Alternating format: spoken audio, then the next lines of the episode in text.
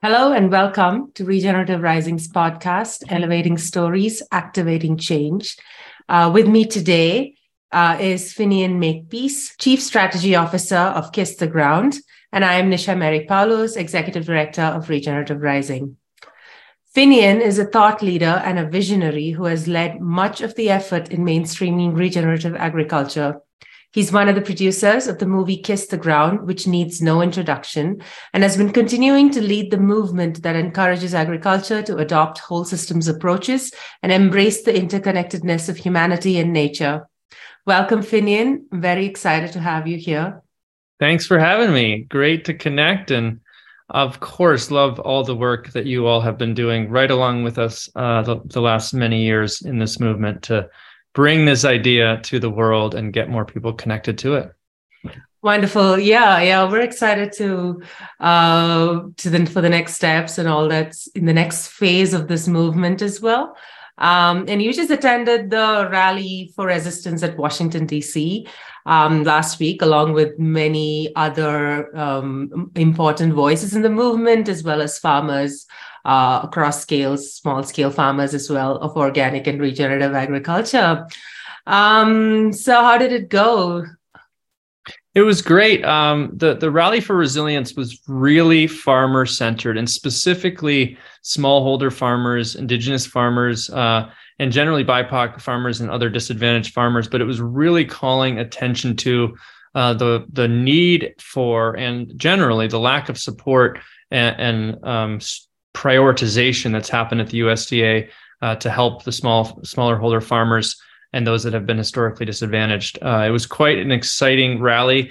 Um, a couple of uh, the Farmer Leadership Council members from Regenerate America, Kiss the Grounds campaign that we'll probably talk about in a minute uh, for the Farm Bill were able to speak there. Yadi Wang and Chili Yazzie. Um, Yadi is from Arizona he's a, a, first generation farmer who is just doing incredible things in such a dry climate uh, and proving their abilities. And then uh, Chili Yazzie is a, an indigenous farmer from New Mexico and uh, you know someone who's been in this fight and this work for such a long time. Uh, he he introduced me to so many folks on the hill uh, the the next day, but uh, an incredible voice for this movement, and both of them spoke eloquently at that rally. Wonderful. Um, you know, we do have a global audience listening in and to, to this podcast. And so before we dive in deeper, could you tell us a little bit more about what the Farm Bill um, is and what it means for the food system, system in the US and uh, elsewhere in the world, and what exactly we're rallying for? Great question. So, uh, around the world, several governments have different versions or incarnations of something similar. The Farm Bill here in the United States uh, dictates much of our farm policy, meaning what are we incentivizing? What are we helping subsidize? Meaning, what is the tax dollars of the US public going for in terms of agriculture? Are we helping the the uh, subsidization of mass conventional chemical based uh, highly degenerative agriculture, or are we starting to uh, prioritize and push forward uh, more regenerative ways of farming? And are we helping farmers do that with all the things that are accessible to them? So, a lot of countries and um, territories have uh, some type of governing structure to put forward support for farmers. And it really comes down to the voice of the chemical companies and some of these uh, ag companies that are very much at the top uh, have been getting what they want largely, uh, as well as you know the U.S. export market, but for the farmers, their situation around the world and in the United States uh, continues to get harsher as the soil is degrading, as input costs are rising. Farmers are in a very tight situation. In the US, the average uh, um, loss is 4% uh, of what the debt is every year. That's the add on that farmers are dealing with here. So, in terms of the struggle, it is real. Uh, we're at dire case situation with the amount of desertification and, and loss of land. So this is a call to government to say we have to start prioritizing soil health and the ability for farmers to start advancing into regenerative agriculture. Right. Yeah. So you know the the last century has really been about the chemical companies really driving this entire food system market and making it pro chemical in at every step of the agriculture process. And right now we're really, as you were saying, in many parts of the world, the whole idea is to how how do we bring it back to native systems? How do we bring it back to earth friendly or collaborative practices with the earth? And how do we use nature as a means to um, really be part of the food system? And um, what are the, some of the key things that really needs to change with the system itself? And one thing of course is the kind of uh, the lobbying power that chemical companies have. But what else? Um, and I ask you this because you have a very holistic approach to this this problem, and you work at it um, at an individual and an organizational capacity. You enter the system from various uh, various sort of stress points, right? Like you're working working at a legislature level, which is kind of putting pressure top down, but also bottom up. You have so much of a strong, deep relationship with farmers across the US and uh, also with just a kind of a worldwide audience of um, of people and uh, mainstreaming the idea of uh, regeneration. So what are these really critical things that we're looking at that needs to be specifically uh, spoken of at this stage in the movement? It's a great and big question, but I'll try. I'll try to summarize it uh, in a theory of change, which is pretty universal. I think it's not not particularly niche to anyone, but almost always awareness is first, and then you have actions, and then you get the outcomes that you're hoping for. Our theory really revolves around there needs to and has to be constant support for the awareness, that invitation portal or that that area where people are able to grasp an idea and get deeper uh, and more connected to it.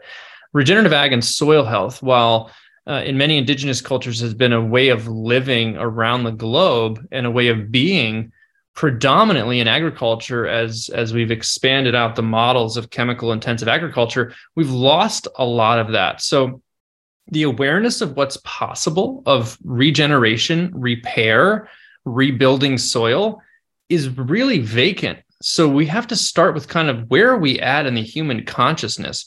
Again, there are pockets of people and different groups who are doing it, have been doing it. Some, again, in indigenous cultures who are leading and have been leading in this. But the reality is, most people are living under the guise of it is the way it is right now, whether they see a desert outside their home or this is the, the, the state of the soil or the ecosystem they're living in. And they're living, I would argue, mostly in a guise of sustainability. How are we going to conserve what little is left? How are we going to help farmers in this drought? How are we going to ease their pain by giving them alfalfa for their cows that are dying?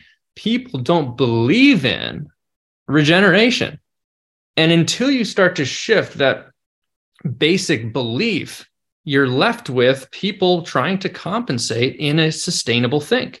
So that's where this awareness side, before we say actions, we have to say constantly paying attention to how far are we lifting up the awareness such that it hits critical mass and critical people who are decision makers.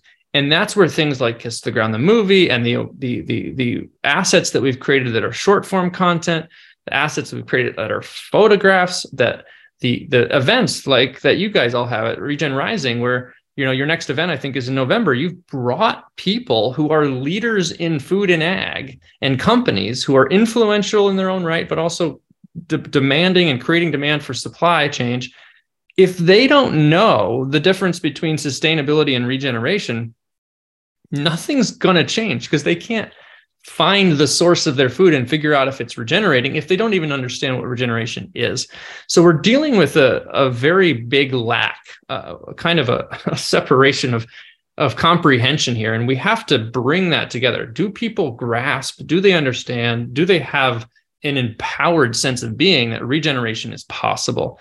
And that's where I feel like, you know, our two orgs have worked in different niches around this subject for quite some time and it combines a lot of different methods. But overall, that awareness, uh, Nisha, has to be front and center. Everyone can contribute to that. Everyone can pay attention to that.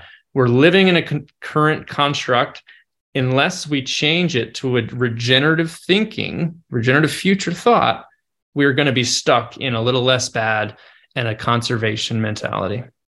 Yeah. That's, that's where we start. So our storytelling in in policy, in businesses, it comes back to do people get it? Do they have this essential aha moment? And then you have to start not letting the money win, not letting it start to get slippery and greenwashed. And because it's easier, let's just keep doing it. That's where you have to play a bit more hardball and get people on your team and constantly show up because inevitably, easiness and money will make this concept diluted and, and fall on its face.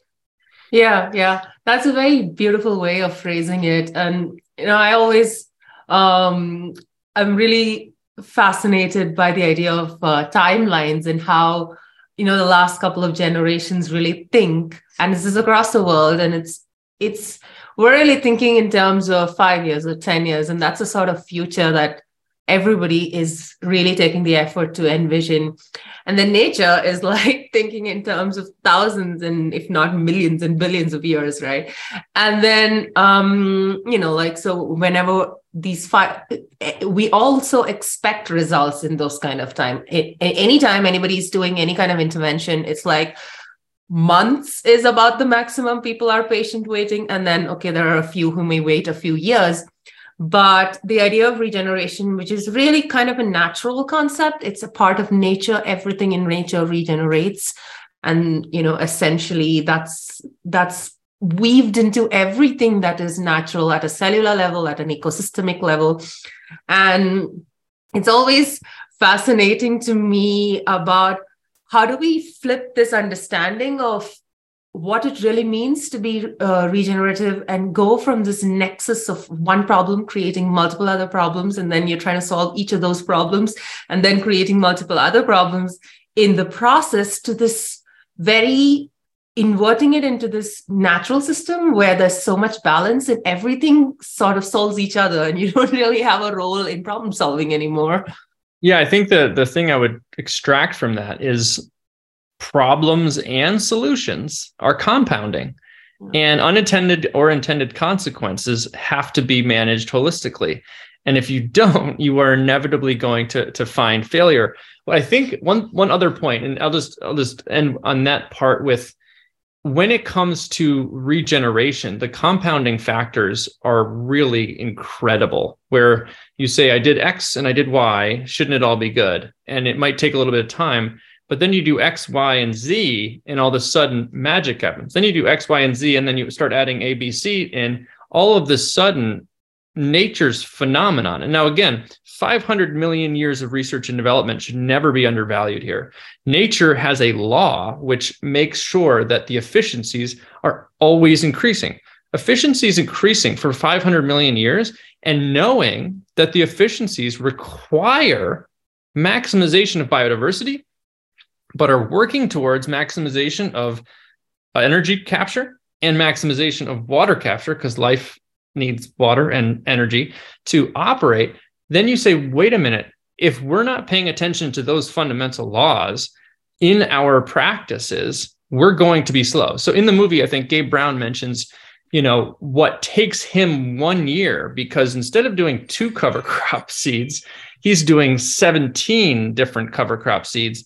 The inputs that those uh, organisms, those plants are putting into the soil that exudates the chemical compounds that attract different biology and what those biology then make available for the plant in a nutrition level and, and a chemical level that is something that means compounding. You're compounding but the more you add the diversity all of a sudden what would have taken application of different chemicals for 20 years he's doing in, in one so these are things where yes, it can take a while, but thankfully, we are finally bringing in more of life's universal lessons of things like diversity matter.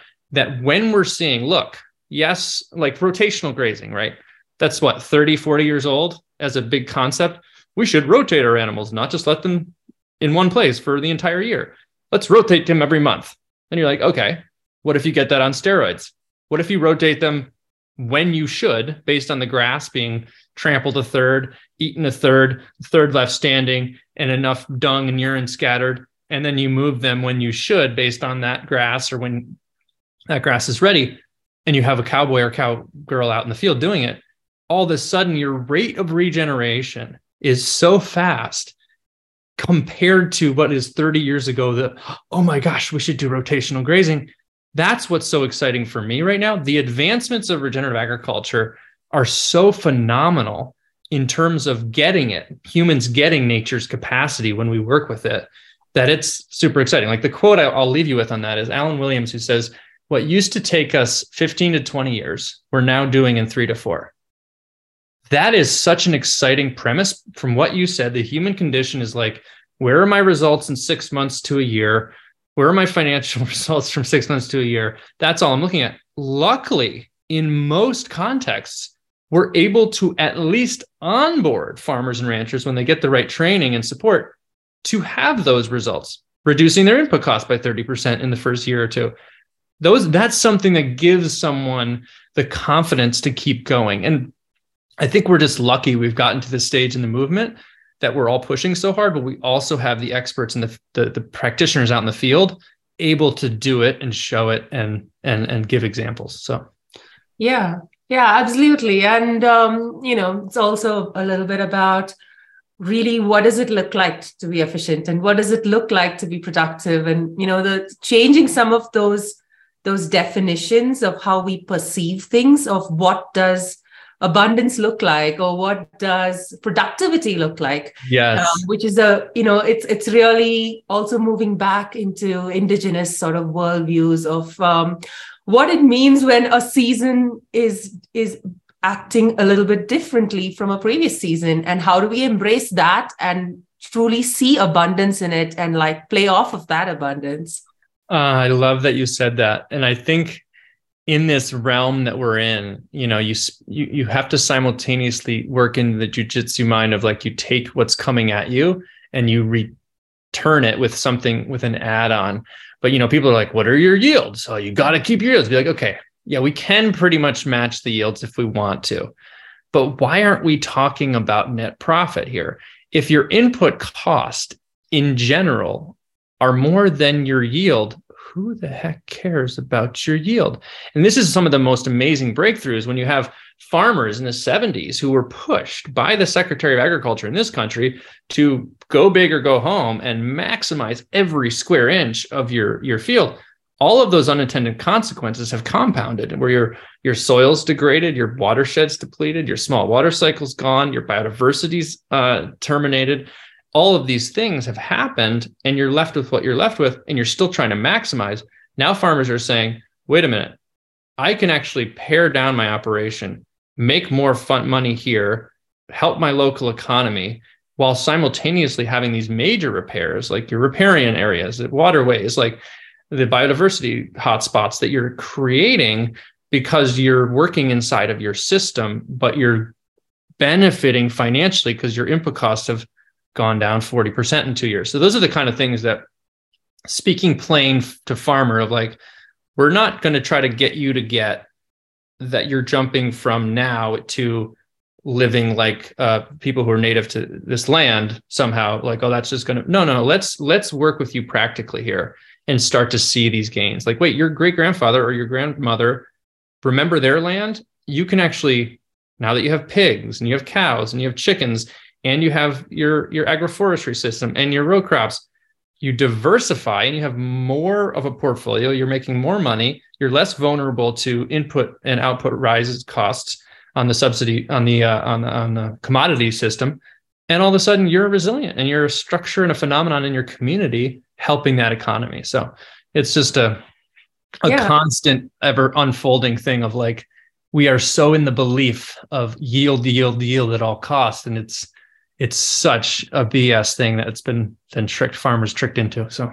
Yeah, yeah, and, and and the value of resilience, right? Like not at the mercy of every little bit of change in climate or a little bit of change in weather, and i think at a well-being level that is such a so much value to have that confidence that the system that is that, that is part of what you've created is fitting into the natural system. And and there's this ally kind of a relationship with nature that and then you're resilient and i was reading how with all of the flood that's been um you know the multiple floods that california is yeah. facing that regenerative farmers are not suffering as much and in fact are like uh, finding value in in uh, the fact that it's it's they're bouncing back faster they're not suffering yeah. as much damage that's such an important point the resilience factor i'll just leave folks with this image in your head imagine you are putting an inch of water onto a piece of land half an inch of water even just a minute like that small amount most farms and ranches that are being tested in the united states right now infiltrate water at a half an inch per hour. Sit with that. That's mm-hmm. almost as bad as like the cement outside your house. That water is going to evaporate very quickly or run off, carrying with it 4.6 tons of topsoil per acre per year.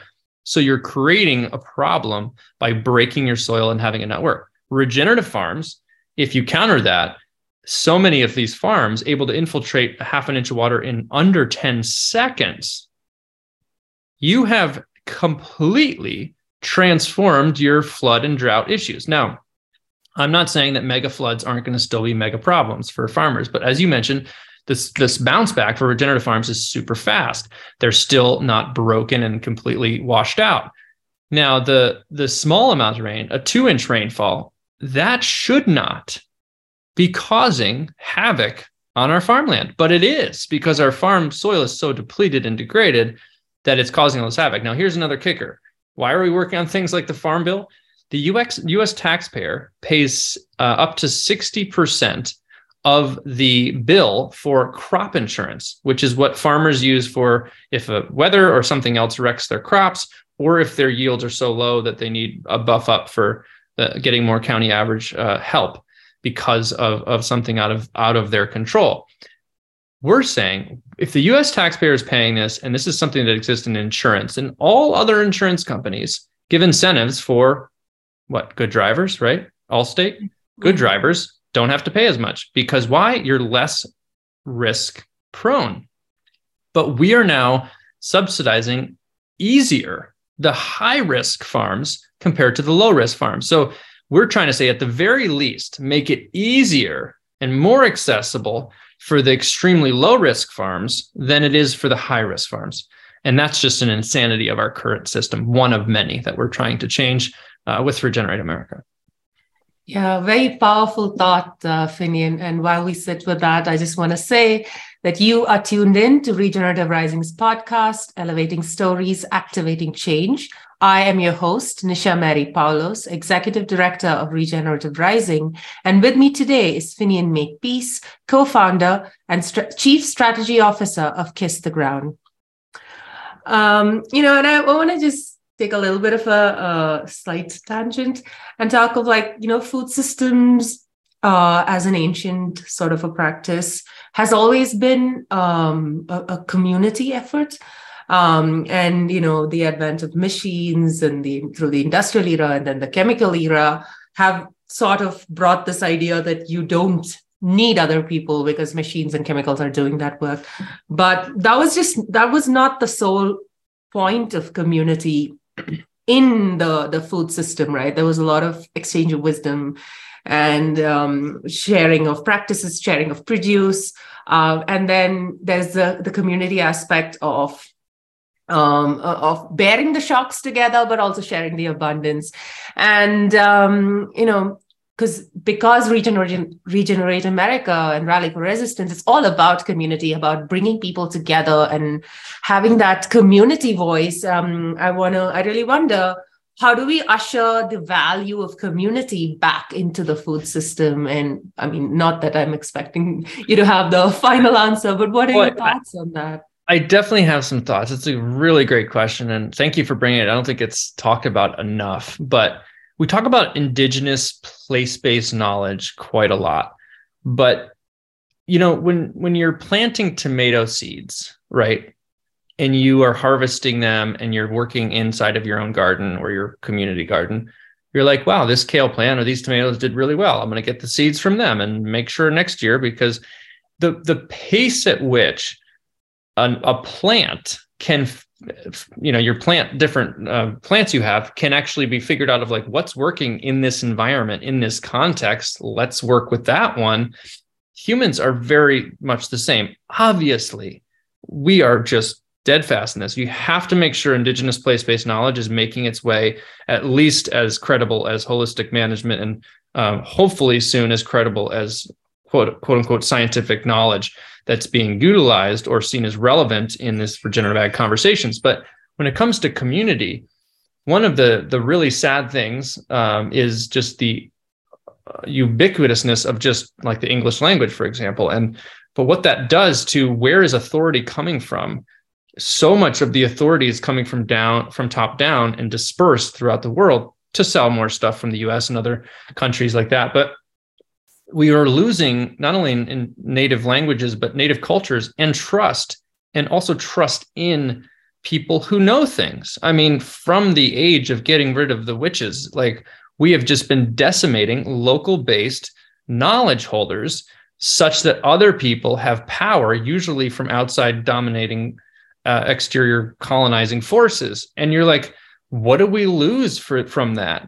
And then we lose so much. What i'm trying to say is why there's hope is that we can start to pay attention to localized systems. And if we're not bought off and the, the coaches aren't certified crop advisors who make half their money selling you drugs from the chemical companies, if they're not your main coaches and you're actually having access to practitioners, farmers, or people who have learned from the land, I've seen, and I can in my own lifetime, you have that wisdom starting to come back and we can start accessing it more. So we're not, it's not hopeless. We've we've decapitated it in most places around the world, unfortunately, but we can start to harness it and get it back, not just with indigenous technical place-based knowledge, but we can start to to find that place-based knowledge of what's working in context. So uh yeah, it's it's really, really important. And I think we've just been trained so much to trust the um the people that we've been pointed to to trust the and and you know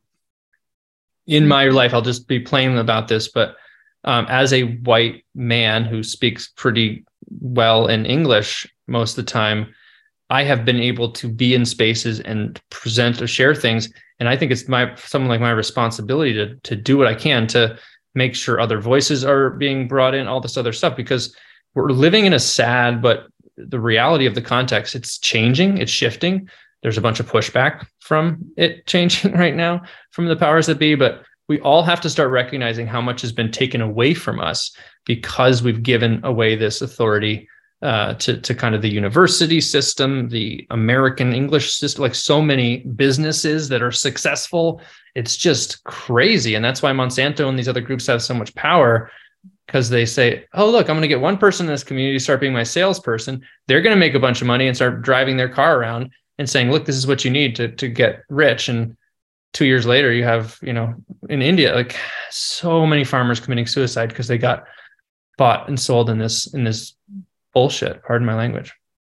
Yeah, and that's something that I know I care so deeply about, and uh, I'm so glad that we're talking about it because you know the, the food system is global. There is there is no way we can literally everything we find on any shelf in any supermarket has touched the lives of millions, thousands across the world, and in its journey into the system, right, and also in its journey out.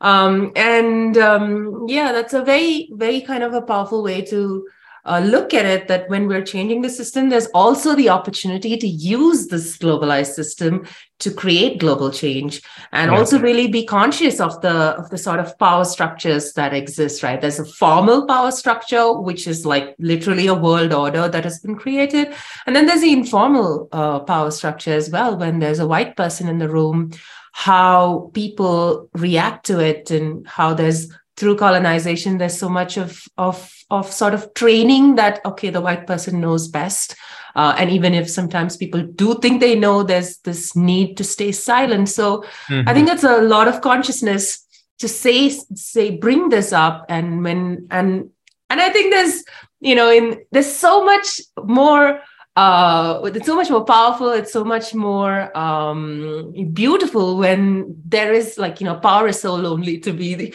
but the other way, we're all collaborating. If the whole world is like coming together to to deviate from the idea of one truth, um, yeah. which is and, and look at place-based truths as well, place-based sciences, and that all of that will just enrich our um, entire system. And that's I'm just so glad that you spoke of that.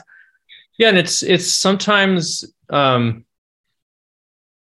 I don't know how much you know about it, but the the the origin for me of something we call soil advocate training. It's again, it's bizarre because I'm coming from a position of what people see as authority, and I'm constantly surprised at how few questions I get or pushback I get um, I'm mostly self-taught in this work. Of course, I've been lucky to be connected with leading experts from all over the world. Like that's been a, a, privilege of being as a as a media producer, people being able to be willing to talk with us and share all these insights. That's been really awesome.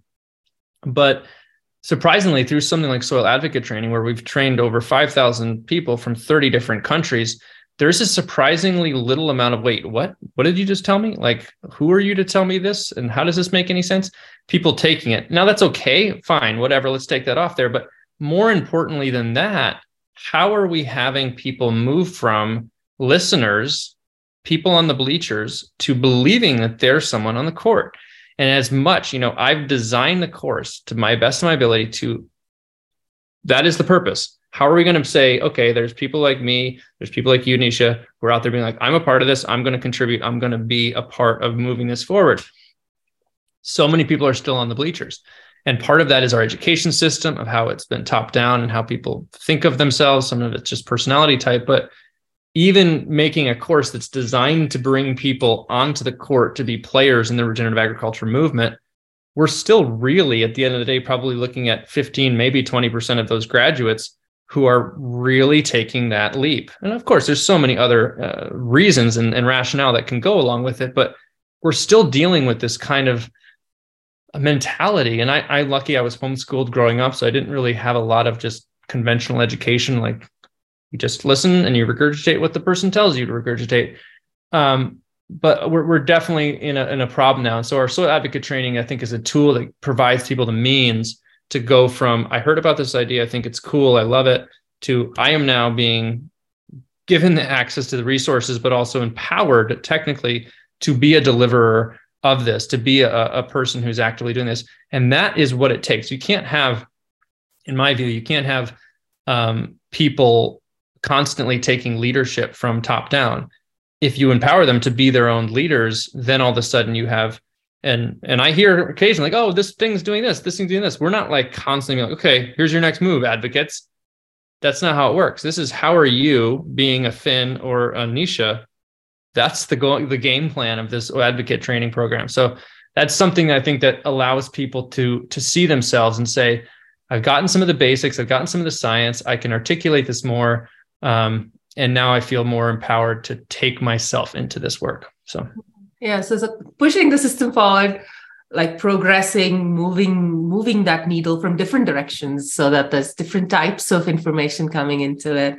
Um, you know i just attended expo west and um, it's uh, i mean it's interesting that it was happening at the same time as the rally for resistance in um, in washington or dc and um, you know uh, for me, this was my first Expo West, and I I really saw that it was really beautiful. The kind of passion that people have towards really um, finding ways to work into the system, and this transition is is really about uh, changing your mindset. It's changing your ways of living. It's changing the way you see nature, mm, and the way you change how you value life um, and uh, there's so much going on, and there's so many advancements of science, new practices, best practices coming from different parts of the world.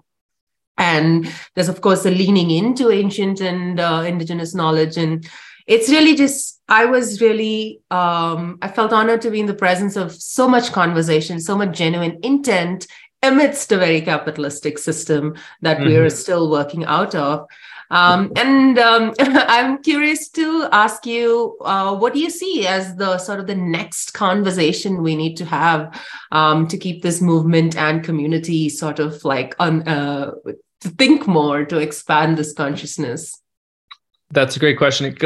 I think I mentioned before the we another law that I think I don't know if it's technically a law, but um, money and laziness or ease are constantly what we're going to have to be combating and comfort of what people have. So change is hard for anyone.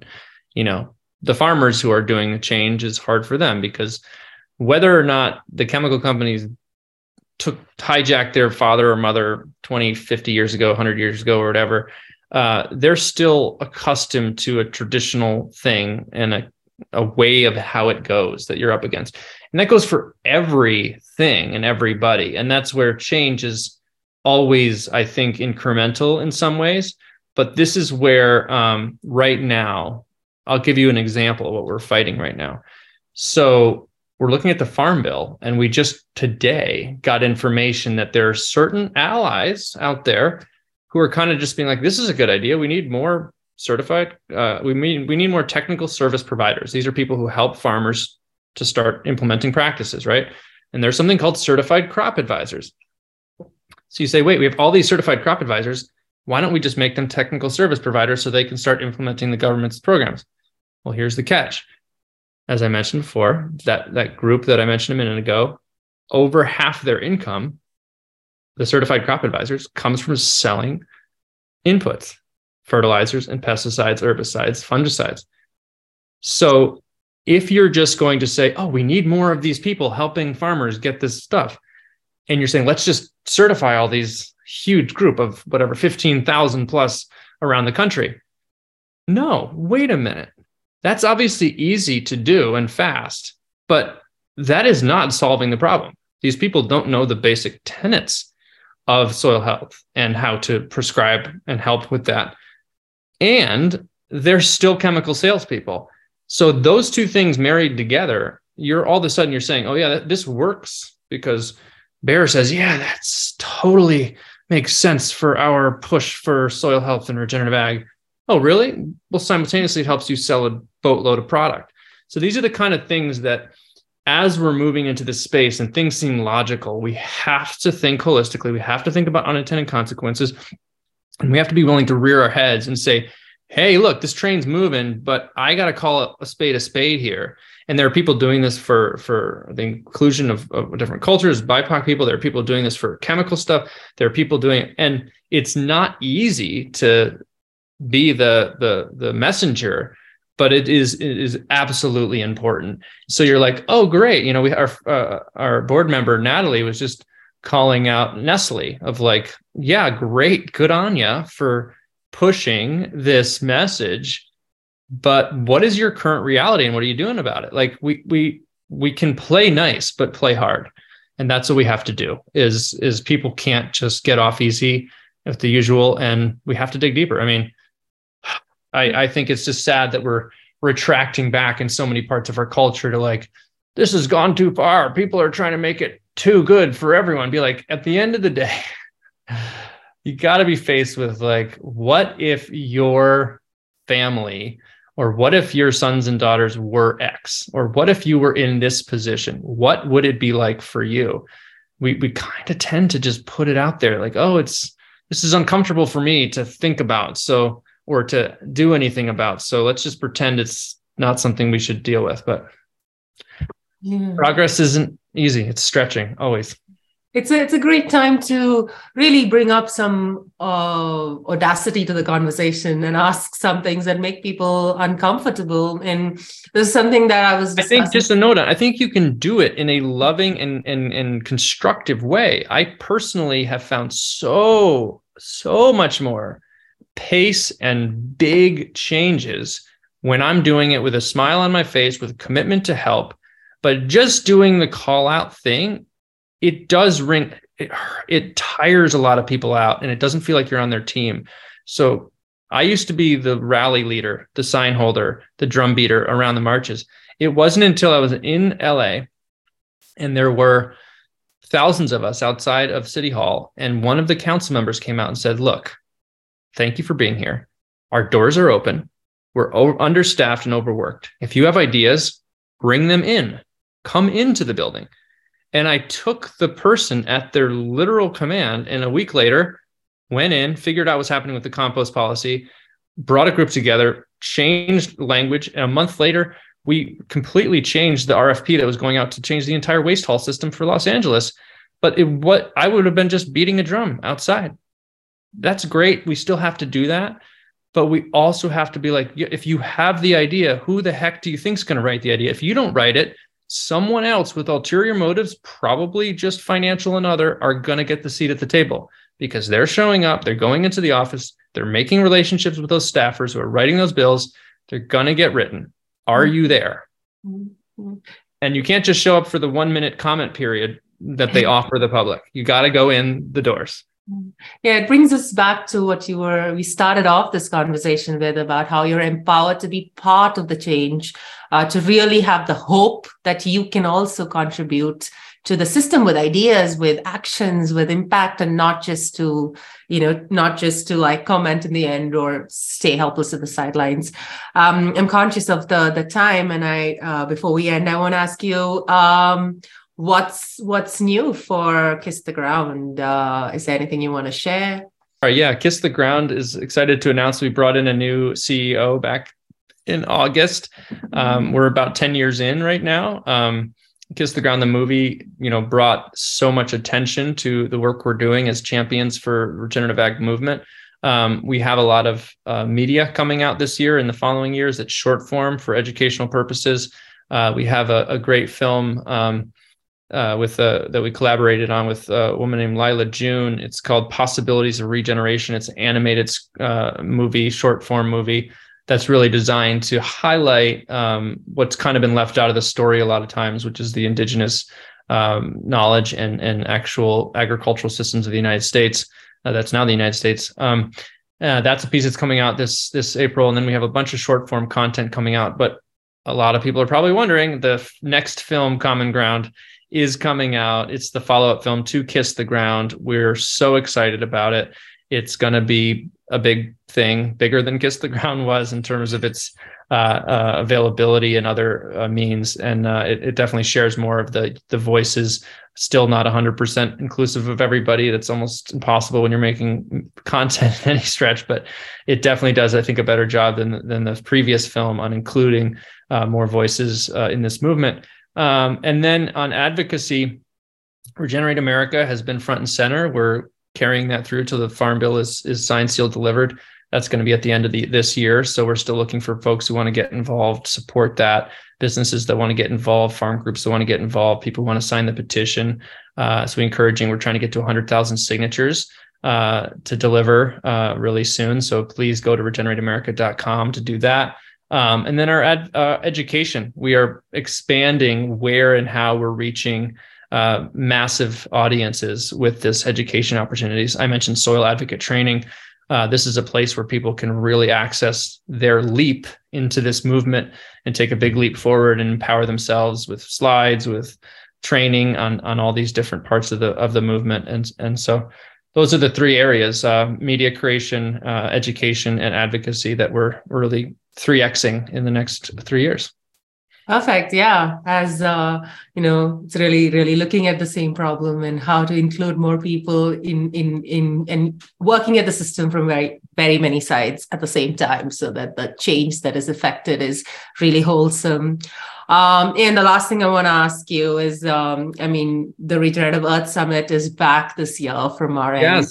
It's been something that you've been a big part of and i just wanted to ask you for some yeah I, for for folks listening um i'm not just saying this to to give a shout out here but there are parts in this movement that are absolutely essential.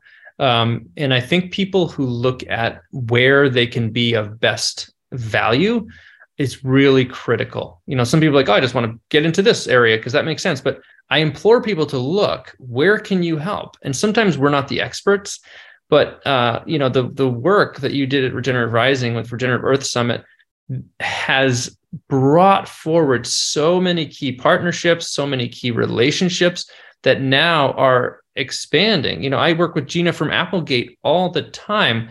I met her as, oh my gosh, that's Gina from Applegate, whatever, seven years ago. But now we're really good friends and we work on so many things in this movement together. But there's countless examples of what a very intentional, well set up conference that's very much at the heart of what regenerative ag and, and this movement is about. So I encourage folks to go to that. I, I think it's invaluable when we're connecting with like minds, but it empowers the movement to be amongst uh, folks who are in and to see the diverse uh, players in the mix and be able to to see them as peers and as as colleagues in this in this big journey together. Thank you for that. That's a really uh, wonderful thought to uh, share. And uh, yeah, I'm glad to really see the power of uh, these these summits and what it means when we come together as a community and as a collective. Um, and I think, yeah, with that, we're we're almost at the top of the hour. And um, thank you so much, Finian, for sharing your wisdom, your experiences, and your very deep a true understanding of the system and what it means to be regenerative and how to be positive and inclusive um, as we take steps towards uh, the transition that awaits us. Indeed. Thank you so much for having me and, and having this podcast and all the work that you all are doing. Looking forward to, to working with you in the future more and more. But everyone out there, this is this is your signal if you're not already already involved, get involved. Uh, these two organizations, Regen Rising and Kiss the Ground, are both uh, pathways to deepen your involvement in this critical movement. Thank you. Thank you, Finian. Um, this is Regenerative Rising's podcast, Elevating Stories, Activating Change. I am your host, Nisha Mary Poulose, and the Executive Director of Regenerative Rising. And with me today is Finian Makepeace, co founder and Chief Strategy Officer of Kiss the Ground.